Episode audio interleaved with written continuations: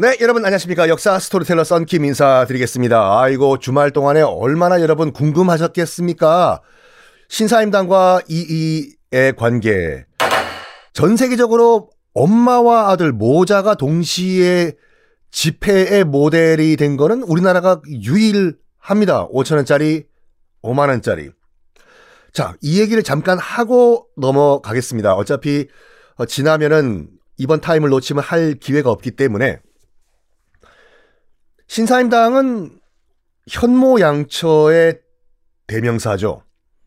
그런데 일단은 어 조선시대에는 우리나라에는 현모라는 표현도 있었고 양처라는 표현도 있었는데 현모 양처라는 합쳐진 표현은 없었어요. 언제 들어왔냐? 현모 양처는 놀랍게도 일제시대 때 일제강점기 때 일본으로부터 넘어옵니다. 맞아요. 현모 양처라는 표현은 일본식 표현 이 에요. 신사임당이 왜 그러면 현모 양처의 대명사로 바뀌었냐? 신사임당 자체는 굉장히 훌륭한 여인이에요. 근데 제가 지금 방점을 두는 것은 신사임당은 현모 양처가 아니었는데 왜 현모 양처가 됐냐?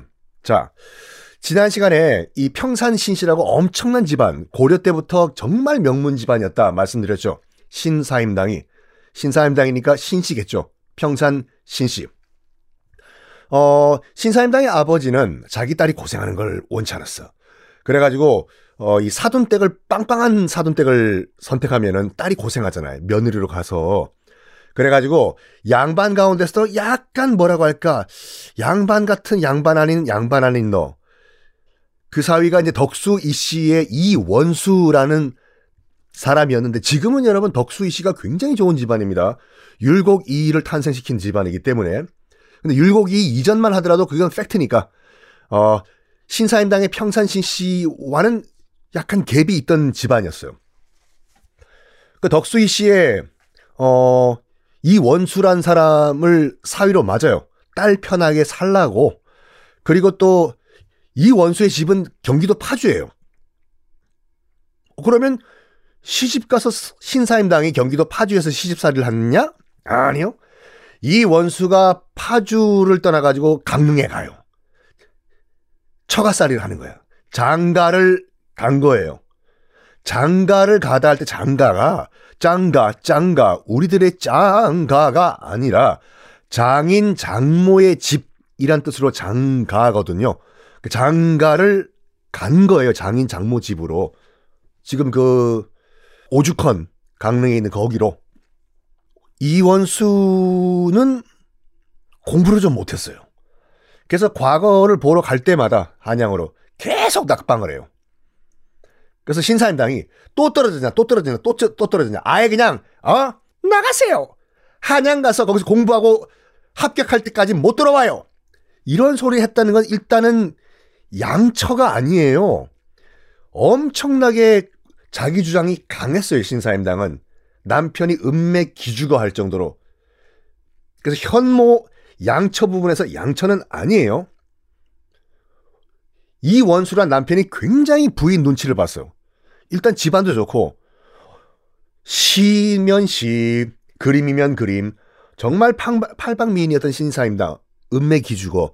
그래가지고 자기가 자발적으로 또 집을 나가요. 이원수가. 우리 와이프가 너무 나한테 뭐라고 했어? 난 견딜 수가 없어. 나가. 나가가지고 바람까지 핍니다. 아, 강릉에서 한양을 가는 길목에 있었던 주막에 주모와 눈이 맞아버려요. 주모와. 아이고, 이거, 우리 이제 신사임당이 계속 소리를 이렇게 질러가지고 말이야. 아우, 나, 아, 주모! 어, 주모가 좀 이쁘네. 이런 식으로. 자, 이제 현모 부분 봅시다. 어, 현모라고 하는 건 정말 엄마가 자식 교육을 잘 테이크케어를 했다는 거잖아요. 아니요. 그냥 풀어놨어요. 신사임당은 아들 율곡 이를 네 맘대로 공부하십시오. 해라 얘야. 네 맘대로 공부해. 난 시 쓸 것이다. 엄마 1 더하기 1은 네가 계산해. 이런 식으로 했어요. 그럼 일단은 신사임당은 그러니까 율곡 이는 스스로 천재였기 때문에 스스로 공부를 해가지고 율곡이가 된 거예요. 그러니까 일단은 현모 아니죠. 양처는 더욱도 아니에요. 그러면, 그러면, 심지어는 어느 정도 수준이었냐면요. 어, 이제 신사임당이 49살에 이제 일찍 돌아가시는데, 이원수, 이 웬수야! 와요! 부인이 죽는다고 하니까. 신사임당의 유언이 이거였어요. 자기 남편 이원수 보고, 여보, 재혼하지 마. 나 죽으면. 이것도 조선시대 때 여인이 할 말이 아니거든요. 남편이 나 죽은 다음에 뭐라고 하, 하는, 하든 간에 가이드라인을 설정해 준 거잖아요. 여보, 나 죽거든. 재혼하면 죽어, 너. 가이드라인. 이원수는 딱 막, 재혼 안 하겠다라고 하면 될 건데 계속 변명을 해요. 공자님도 이혼하고 재혼했고 뭐 중국의 누구도 재혼했고 이혼했고 막 예, 예를 예를 들어 그러면 신사임당도 굉장히 공부를 열심히 했거든요. 다 반박을 해요. 공자님은 이런 케이스였고 누구는 이런 케이스였고 이런 케이스였고 결국 재혼을 안 하겠다는 말을 안 하고 그 확답을 못 듣고 신사임당은 죽습니다. 그리고 신사임당이 죽자마자 이원수는 그 주모 주막에 있던 주모와 재혼을 해요. 권 씨라는 부인이었는데 이걸 보고 있던 아들 율곡이가 격분을 해가지고 아버지 이원수와 연을 끊어버려요. 아, 더 이상 아버지가 아니다. 그리고 또 그 주모 권 씨는 엄마로 인정 안, 새엄마로 인정 안 하고. 자, 이랬던 신사임당이 왜 현모양처의 대명사가 되었는가? 제가 이제 이제부터 말씀드리지만 서인 있잖아요. 서인. 지금 동인 서인 할 때. 서인의 대부격, 서인의 최고 스승이 율곡 이가 돼요.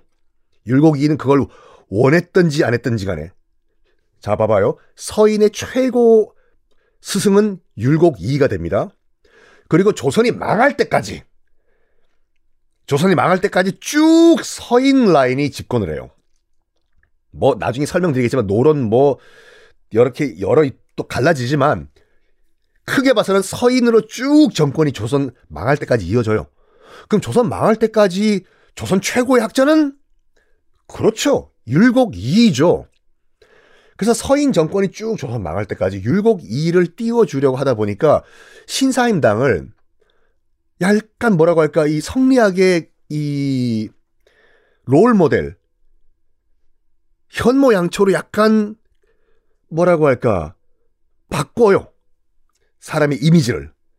그런 다음에 결정적으로 현모양처가 된 건 일제시대 때예요. 왜냐하면 일제시대 때는 조선인들이 어, 일본 왕한테 충성을 하고 하기 위해서는 충효. 그또 여자들은 남자한테 복종하고 일본인들이 좀 그렇잖아요. 이걸 강조하기 위해서는 남편에게 순종하고 이렇게 하는 여성상이 필요한데 아노 조선의 가장 인지도 있는 여성은 누구 됐을까? 했더니 1위로 뽑힌 사람이 신사임당이었던 거예요. 허이, 요시!